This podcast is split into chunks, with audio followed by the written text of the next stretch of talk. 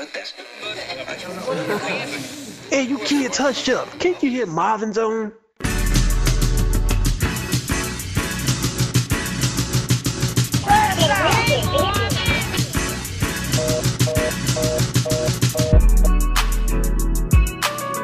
Please hold for a very important message. Perhaps I was talking when I should have been listening.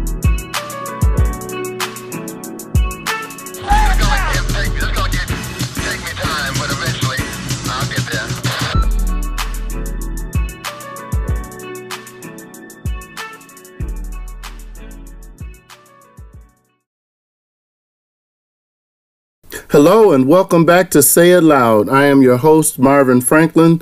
I want to first start off by saying thank you so much for taking the opportunity to listen today. We are really trying to do, uh, well, we as a group of one and all of my guests, but what I would like is to promote as many programs and uh, activities going on in our neighborhoods uh, so that we can start to uplift what's going on. Um, if you are listening on Apple or Breaker, Spotify, Anchor, I'd like for you to hit the like button or the follow button or the subscribe. And also do me a favor and share. This is a lot of great information over the last three or four weeks. We've had some dynamic guests to talk about uh, things going on in Metro Detroit and New York. And so it's really important for us to share this information. Also, if you have any questions, comments, or constructive criticisms, you can reach out to me at talk to me quick at a, talk to me quick 21 at aol.com. If you're listening on Anchor, there is also a donate button. All of the proceeds go to the Beverly King Franklin Scholarship Fund. That is my mom. She died in 2018. We've had uh, at River Rouge High School, we've uh, given away four scholarships up to this point. Uh, they go to historically black colleges. Uh, we like to continue that. All of those proceeds uh, go to that. Uh, I would like to give a special shout out to the last contributor. He goes by the name of Frosty, also AKA Scrappy Pappy. Thanks so much for your contribution. Those students will truly appreciate it. And finally, I'd like to say we've got a guest. This guest today, I'm so excited to have. Her name is Pamela Askew, and she retired after 30 years educating the children of Detroit and motivating and inspiring teachers to work hard uh, a lot. Uh, after starting her career as a middle school classroom teacher, she quickly rose to the rank of administrator, leading the following departments English, social studies, and special education. Under her leadership, she personally trained her teachers using differentiated, high quality, results driven professional development and a collaboration form of accountability, which she credits for the surge in teachers' preparedness towards increasing, increasing student growth. Through this collaboration with her teachers, Mrs. Askew increased student achievement by transforming a large Detroit public school from a failing school to a school that was recognized by the state of Michigan's Depart- Department of Education as a school of success. That success was duplicated not one time, not two times, but three times in two different school configurations from the time span of uh, 2009 to 19. With her background in curriculum development, data analysis, professional development, research and statistics, culture and climate, inclusion and diversity, Pam used those skills to ensure that the children in Detroit received a quality education. She was seen as one of the go-to persons in Detroit's in Detroit to improve morale, promote teamwork, improve communication skills, and ultimately achieve more results. She is a graduate of Marygrove College, earning two advanced degrees. She received national certification as a principal's coach and mentor in 2014. In 2020, became a nationally certified consultant and trainer with the Center for Teacher Effectiveness. She designed and published education websites and conducted webinars on how to turn around schools and school reform. Pamela studied the leadership practices of top leaders of Fortune 500 companies at the National Principals Leadership Institute in New York. She worked alongside prominent Detroit influencers like Reverend Jim, Jim Holley on projects to advance education for children in Detroit. Pamela is also a published author and speaker. When she's not advocating for a quality education for public school children, Pamela accompanies her time with her family and travels. That is more than a mouthful. Hello and welcome. And it's been a long time since I've had a chance to talk to you. How you been, my friend, Miss Askew? How, how are you, Marvin? And I would like to congratulate you on Say It Loud. This platform um, gives a voice to key issues that plague our society today. So kudos to you for putting yourself out there so that these type of conversations can take place. I, And I really thank you for having me as your guest today. Well, thank you, thank you, thank you. It's been uh, a wonderful journey thus far.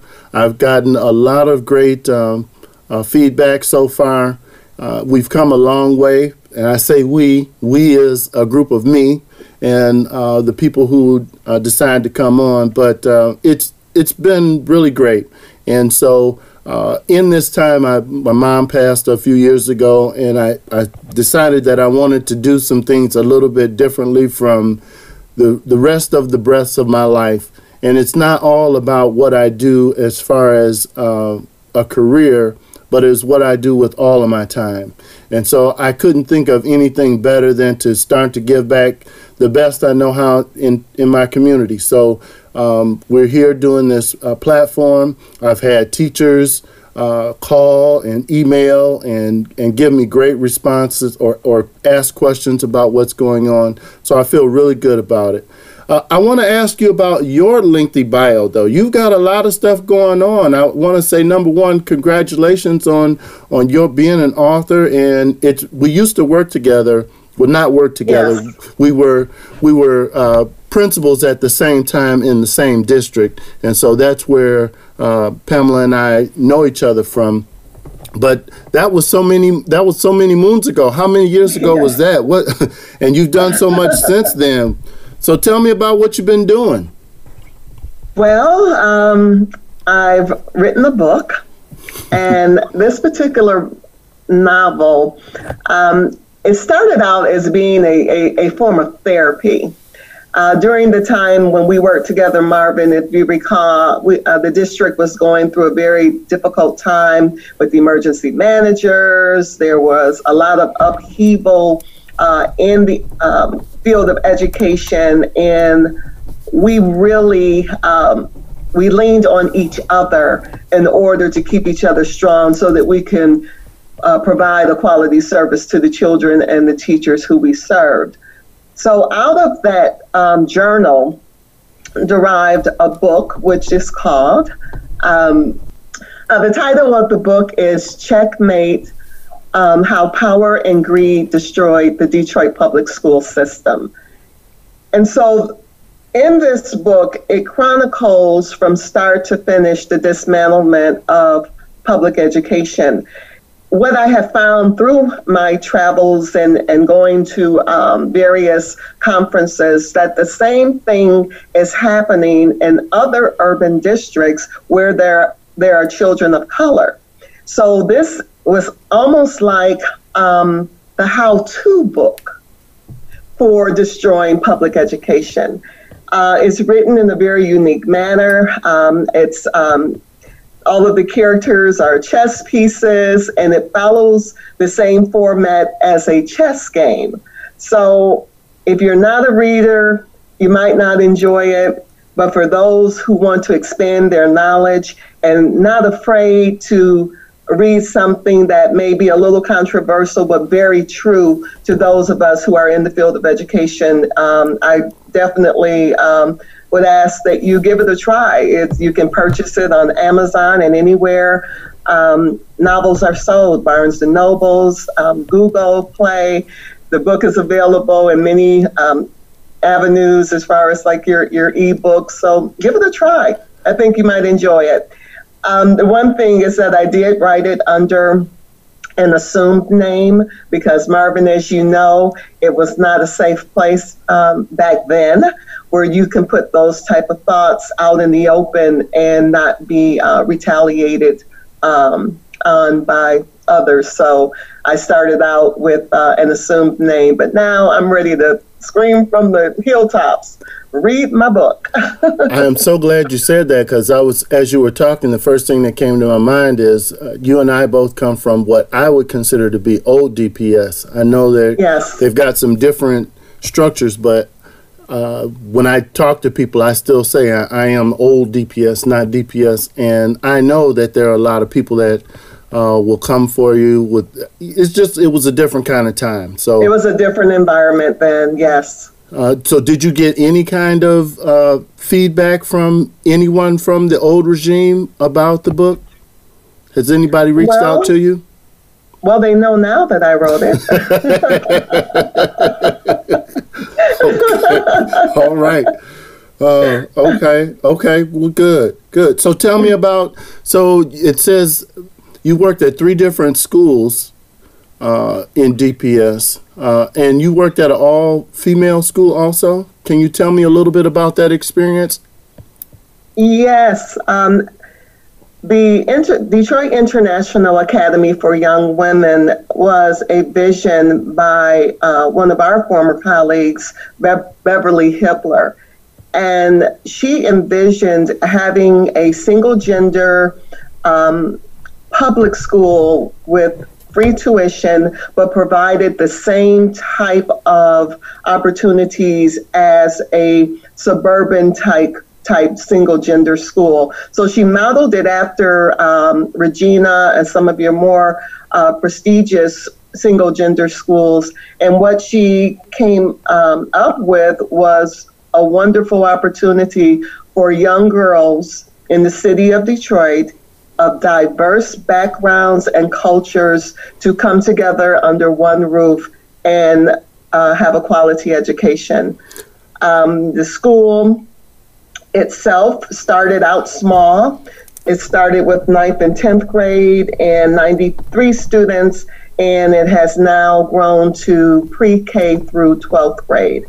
Uh, there are five uh, different cultures that attend this particular school, and it's a wonderful opportunity for the young women of Detroit to uh, build upon uh, one another's strength as sisters in the field of education and going out into the world and doing something positive.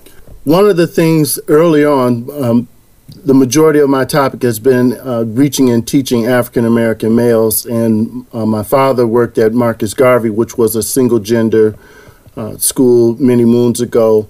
Uh, I'd like to ask, um, can you tell me some of the programs that you would say are uh, would be more successful than others? What what made this school not just the single gender piece, but what do you give your success to?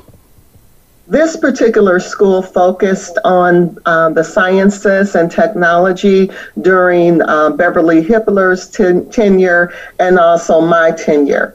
It has now expanded into a new pathway of biomedical science and veterinary science. So, again, giving um, unique opportunities that otherwise would not be afforded to our students. So when you combine a high quality program that is of interest um, to students, but also helping uh, young ladies to understand that they don't have to fit within a stereotype of a female and being afraid of math and science. And this is a safe uh, haven where you can explore and discover those type of subjects. Uh, it has appeared to be very successful for the school. So the new principal has expanded uh, the vision of Beverly Hibler uh, to provide uh, these new opportunities and career pathways for the girls. So, talk to me a little bit about some of those success stories. So, where did some of those uh, kids end up, or have they finished school? Uh, what kind of scholarships were they uh, getting? Can you have any of that information? Yes, uh, DIA for short had one of the uh, top robotics team in the state of Michigan. Okay. And those young ladies placed first place under Beverly Hibbler, and they also placed first place and also a um, third place under my tenure. So I don't have the information as what they, they did this year because they probably Right. didn't compete because the schools were closed. But they had an um, an award-winning robotics team, all female. Also, many of the students, um, my last year, which was 2019, we had well over $3 million in scholarships Love it. for students. And it was a small school. You have to remember that um, out from grades, our 12th grade class only had maybe 48 students. So, and they, uh, those girls walked away with a lot of scholarship money uh, to start their next, you know, their next journey in their careers. I absolutely love it. So I'm looking here also. There are a couple of things. Uh, so you did a little work in New York. Uh, was that uh, the Principals Leadership Institute? W- Did they come here or did you go there? Tell me a little bit about that. Actually, I traveled to New York. Um, I went two consecutive years to study with, uh, as as my bio states, uh, the Fortune 500 um, leaders of various companies. And what they did, they paired us in small groups with these leaders, and we shadowed them for an entire week. Now, the institute itself was a 10 day institute but for an entire week, you shadowed these top leaders in top companies, um, you know, learning from their leadership styles and how they have made their companies a success. So I, I was, I don't know if they still have uh, the institute. I went uh, back in 2013, 2014. It's definitely one that I would recommend uh, once we're able, you know, to travel again. It's uh, an experience that I have been able to uh, leverage and um, build upon in, for my own leadership uh, skills to improve those. So, um, thank you, thank you for sharing that. One thing I wanted to, um, I want to try to, to have you put together a piece of uh, how difficult it is to be uh, an urban educator, urban principal. But I want you to give me like three to five words or a statement. Uh, what is it that made you and your school a cut above? What What about your uh, either your your background or your administrative style? What make what What are the key components to be successful to rise from? So he says you are identified as a failing school and then be recognized by the state uh, as a school of success. What does it take? What is it? What did you have to do? Uh, talk to me about. First of all, you have to hold people accountable. It's not a popular word on in any job, but um, if you don't hold people accountable for the work that they are being paid to do, then what you find is that people will do as little as possible or not their best work. So I developed a an account- accountability uh, system where I uh, did get input from my teachers. Uh, there were various uh, meetings that where we discussed exactly how do we fit in the vision of the school, and teachers had to actually write how they fit into that vision. And we posted that vision in clear sight in our main hallway to remind everyone this is what we said that we were going to do. So just in case you forgot, it's right there for you to see it. But also, uh, leaders need to um, work with their teachers. It's a false sense of reality when we think that all teachers come to us the same way. It's the same as in the classroom. All students don't come to us with the same uh, skill set, and that's the same for teachers. And when when you find that you have that diverse group of educators, then as the leader, you are you, you need to let them know that this is a safe place. If you are not um, good at reading data, then it's my job as the leader of that school to teach you, not make you feel incompetent because you are not at someone else's skill set. And also dedication. You have to dedicate yourself to this work. It's not easy. You're going to go home tired. You're going to get angry at the principal. You're going to get angry at the teachers, the students. But the bottom line is that when we walk into those schools, what we are saying to ourselves and to those children that is that we are here to make you a better person than you were when you walked in this door.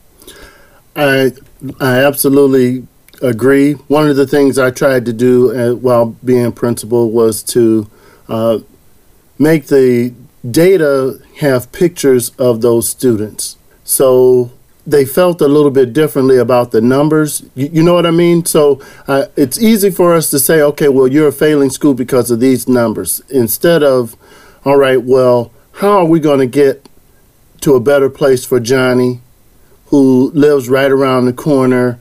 As we lifted the numbers with the with pictures, not and we didn't use pictures, of course. We actually, you know, made the names come to life. Uh, brings a sense of importance to your job to a whole nother level. And so that accountability is a lot it's easier when you know you're being accountable for and it's and it is a someone versus uh, coming to work just to make a paycheck. And you're right, you've got to help those teachers make that shift. Um, and it isn't easy. And and you've got to. It's hard to. Uh, and I'm trying to find the right words to say around it all because it's a hard job. You know, being a principal and and and motivating people because as much as it's all about uh, analyzing data and putting the right programs in place, it is also being a motivator of Yes. people who don't always want to want to do more than what they have to do to get a paycheck. And Yes. uh, in many days, I uh, picked up paper off the floor. I um, did things in the lunchroom. I sat next to teachers in classrooms. We taught together. We like the whole thing. Like it's I, I incorporated the entire thing in uh, in my daily practice because I wanted everybody to, to believe that this was not just the job uh, of one person. So Yes. educating the kids wasn't just the job of the teacher or the principal or the assistant principal or the custodian. It was everybody, and everybody played an integral part everything was important. The food service, if the if the food was late, that meant we were missing this. Everybody had to know that all of these moving parts were really really important. So um, I like the way that you you did that. I'm I'm really impressed. Um, I want to make a quick shift into the next piece um, because I really do believe that this has uh, some relevance today, not only with our current events, but also with academics. And so I sent uh, Ms. Askew a, an excerpt. I've used this excerpt before, but this is from uh, James Baldwin. It's uh, The Fire Next Time in one of two essays, Down at the Cross, which is a letter from a region of my mind. Uh, what did you think about that piece overall before I start to get into a couple of pieces in here? It was interesting, Marvin, that you would give me this because I had just watched I Am Not Your Negro. And so I was really interested to, to delve into this piece and really, um, you know, in, you know, have that, that back and forth engagement with it. So I, I appreciate receiving this. So what I can say after reading it, um, when I it, the way that it made me feel was that it gave me uh, validation. All of the things that I have perceived uh, through my life's experiences have been confirmed. It's not that we needed that that need that validation because you know what you know. but this was written in 1963. Mm-hmm. All right. So to I, it, it brought back a situation, um, and in my bio, you you uh, mentioned that I attended Marygrove College. It made me recall that when I was a sophomore at Marygrove, my English professor had accused me of cheating on an essay exam, and she told me that there was no way that I could have written Mm. that essay, and I offered to retake the exam with a different question in the dean's office. And what ended up was that my second essay exam was far more superior than the first one. And from that point on, that professor and I developed a relationship because what she realized, a person who always thought of herself as um, very liberal in her thinking, she prejudged me based on one thing that I was a brown girl Mm-hmm. in a classroom, and in her experiences, I should not have had uh, that a superior writing ability that I uh, displayed on that essay.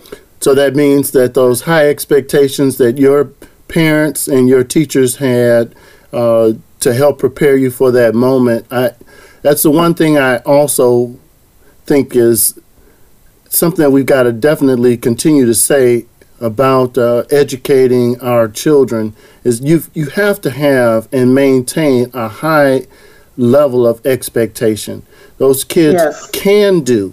Um, one example I've used before while talking to- people in my in my work is uh, it's a basketball analogy. So they were, you know, sometimes they they fringe, they frown upon it, but I said, well, just think about it, just look at it, and and, and we can tell. So uh, I was coaching uh, third and fourth grade kids uh, from a small uh, suburban area and we were getting ready for uh, what I would call as a, a, little a group of uh, games that we were going to play in Highland Park.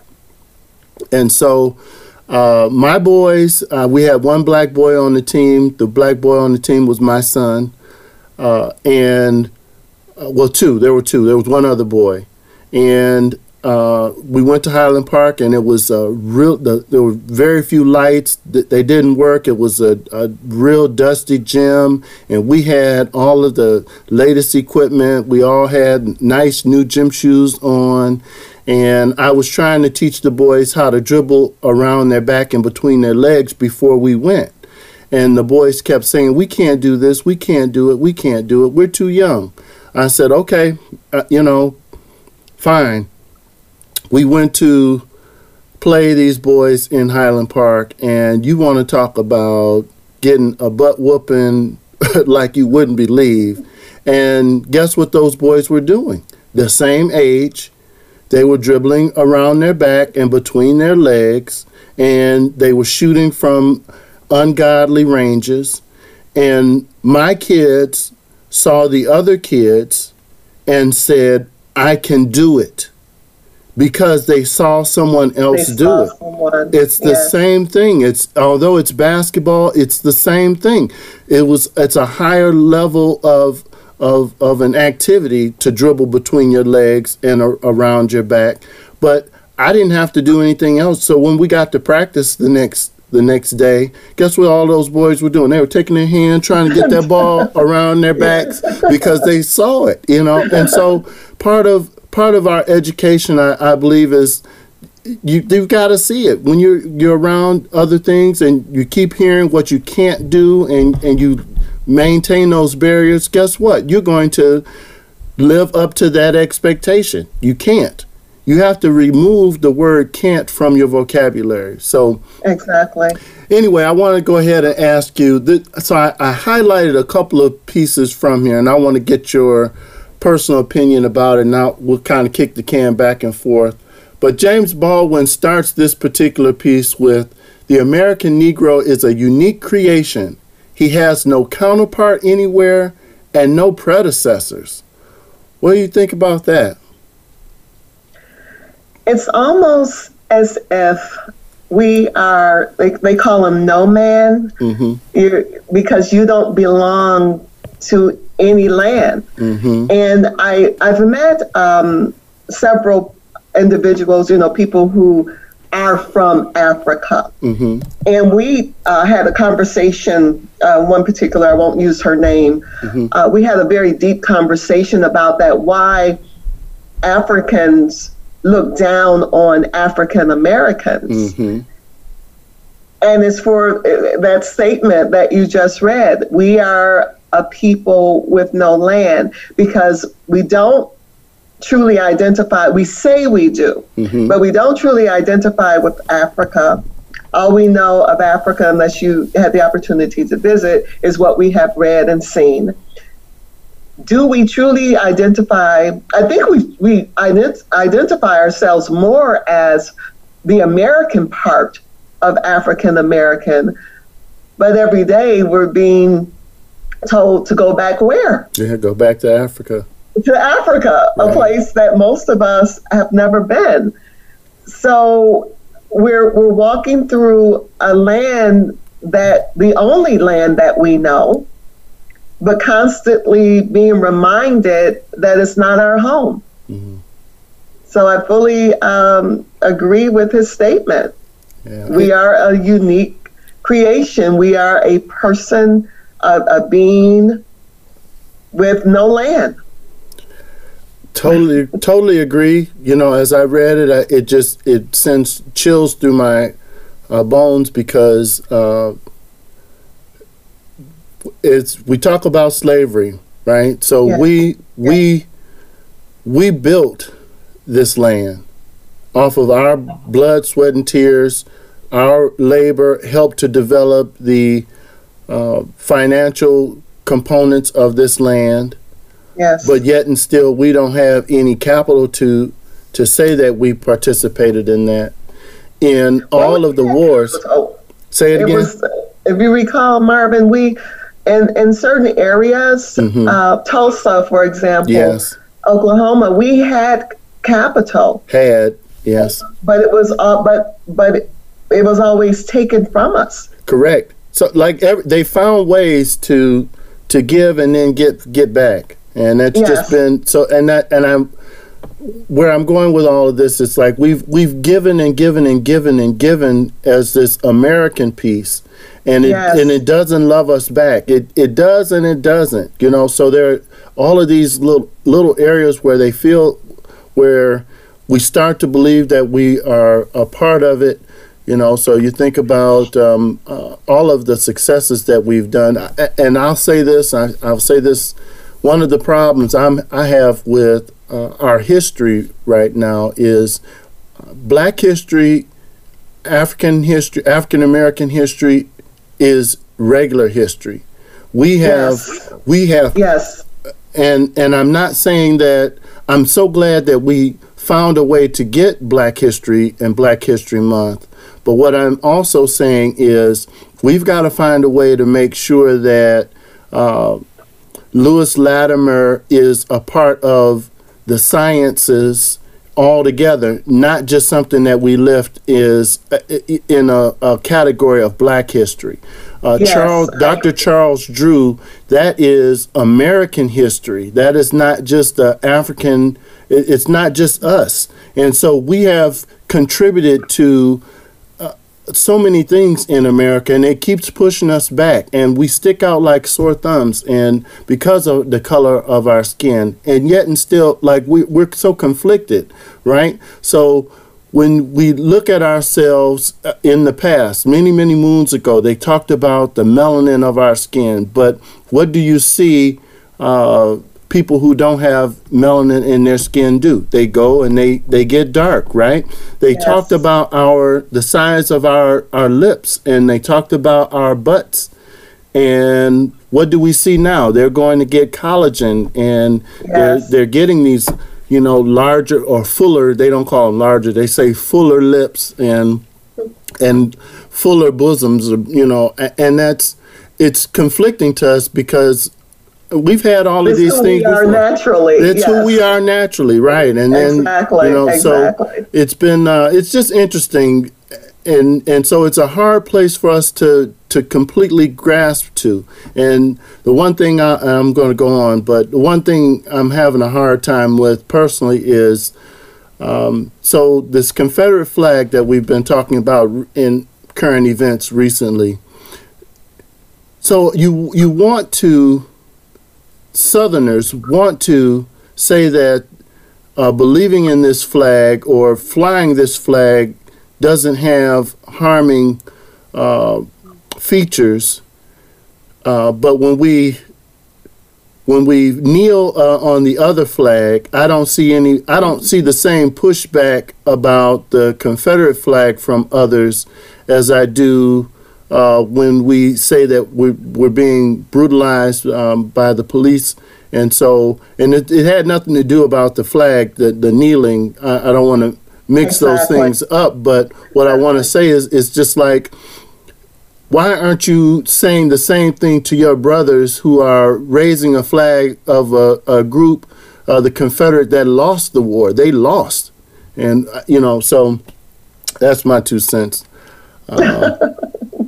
Very good, two cents. Uh, I'm going to go on to another part and then and then kind of move on. So it also says, uh, "I am then both visibly and legally the descendant of slaves in a white Protestant country, and this is what it means to be an American Negro. This is who he is: a kidnapped pagan who was sold like an animal and treated like one." Who was once defined by the American Constitution as three fifths of a man, and who, according to the Dred Scott decision, had no rights that a white man was bound to respect. And today, a hundred years after his technical emancipation, he remains, with the possible exception of the American Indian, the most despised creature in his country. What do you think about that? Is that profound or what? You know, Marvin, uh, if you've watched uh, the Thirteenth Amendment, and it it it's it was a piece that truly uh, hit me to the core because I don't know when we were younger if we ever thought of the prison system as another form of slavery because we have been um, portrayed as these beasts and villains, you know, in the media for so long. They even, we ourselves as African Americans begin to see one another that way. There were a, there was a statement in uh, the paragraph after that that talks about the new Negro. And Baldwin coined that phrase in 1963. hmm Well, we still use that same terminology today, but we just substitute the word Negro for the N word. Yes. Okay? Yes. So Baldwin was absolutely right to feel the way that he he did because the fact that the African American, um, as he stated, continues continues to be the most despised people in America. So when we we when we speak of the new Negro and this being three fifths of a man, what we're really saying is that we have to make sure, not we, Right. Right. Right. color, hmm but we have to make sure that there are political and social structures dedicated to eliminate the difficulty in keeping this Negro in his At or her place. And it still exists today. It still exists today. And and I think that uh, many things have been uh, highlighted. When I say many things, so I believe that part of America, quote unquote America, believes that we have made it because we continually highlight a handful of ex- large successes.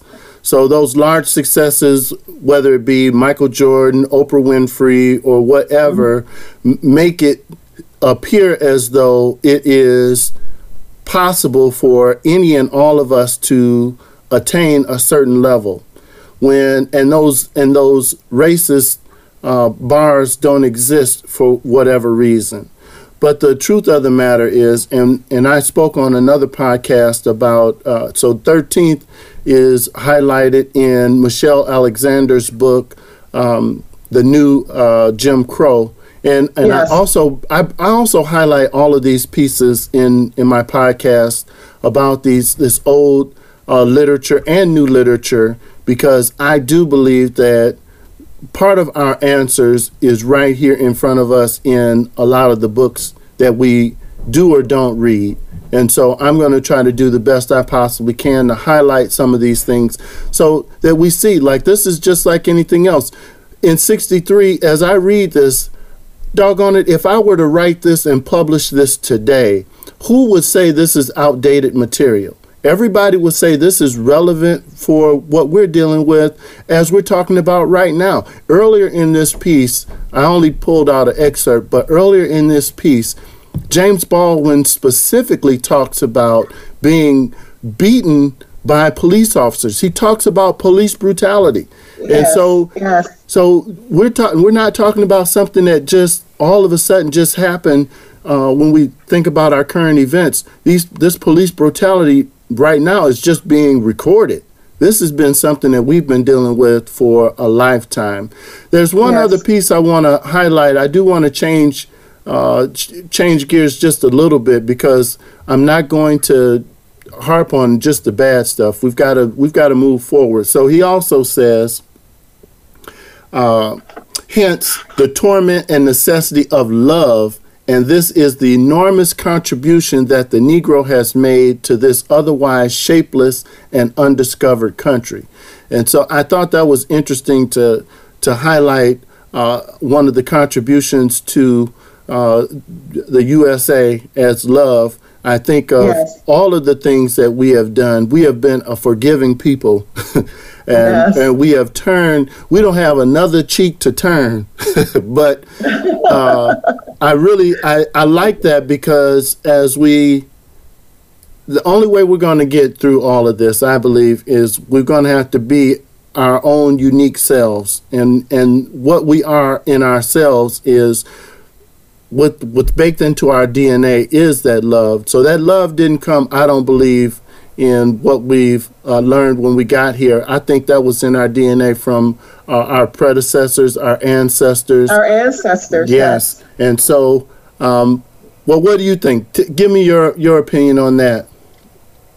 Well, I think we both can agree, Marvin, that I would not live anywhere else except for America. Right. I've traveled um, to many countries in, in in this world, and there's n- no better place than America. So when I think of what Baldwin says about love, it's, it is in our nature to love thine enemy, even when hmm we're being mistreated. You know, it's in our nature.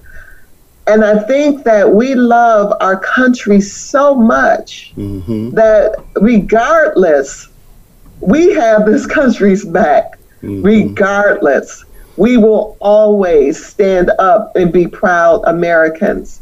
So I, I definitely, um, with the contributions that we have made, and those contributions that don't get the media, those contributions of your everyday man and woman that you never hear about. You know, we always hear about those who um, have the big names, but there are so many contributions of your everyday people who are doing extraordinary things that keep this country moving. Just um, if we could, you know, talk about a little bit about the pandemic. America had to realize that those insignificant people that were behind the cash register in the grocery store ended up being the Essential people workers. who kept us alive. hmm So I think that's what uh, Baldwin is alluding to that without everyone, this country would not be what it is today. And just think of how great, how much, how much more we could contribute to the world's landscape if we allow, allowed everyone to take part in that opportunity to build this country and take it in directions that it can go that is beyond, you know, any of our thoughts if we just allowed everyone an opportunity to contribute.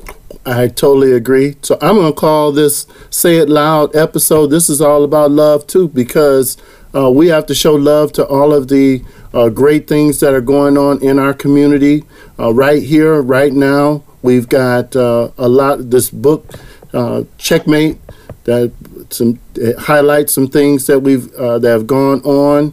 And earlier we talked about some programs. If you have someone any of my listeners, if you have someone you feel like would be a great uh, a business to highlight or doing a great program in the community, you want it lifted, I would say please reach out to me, send me a little note at talktomequick21 at AOL.com. The next guest that we will have will be Dr. Afia, and I had the wonderful opportunity to hear Dr. Afia, and she talks about something called PsychoHairapy. And so our hair is also a piece of our Yeah. ancestry that um, that they've tried to take away from us. And so I'm I'm really excited about the next guest also. I wanted to put that in there so you all could be ready to listen. Uh, thank you so much, uh, Pamela Askew, for coming and sharing some time and uh, some of your great wisdom and knowledge with us. Uh, I would. I'm looking forward to doing some sort of forum in the very near future. Uh, I'm. I've been reluctant to do it on Zoom. I want to have a more authentic uh, answer question answer session, so we don't have those pauses that you have when you have this technology going. So I don't know how soon or how I'll work that out just yet, but I'd love for you to participate if at all possible. Would you Would you be Thank you. considered to do that? Yes, definitely. Do you have anything else you want to share with my listeners before I let you go? What I would like to share with your listeners, because I know uh, one of your main focus is the African American male and the education of the African American male. I think that if all of us would just look at this male child as someone who deserves to the right to be treated without judgment and fairly, then I know that the things that we are seeing in our communities, um, it can it will so- uh, solve itself. These young these young men, these young boys, the moment that they walk into their just their very existence Mm-hmm. is it, it, it causes some people to stand stand away from them. Just their their mere existence whether it's a 5-year-old boy or a 21-year-old man.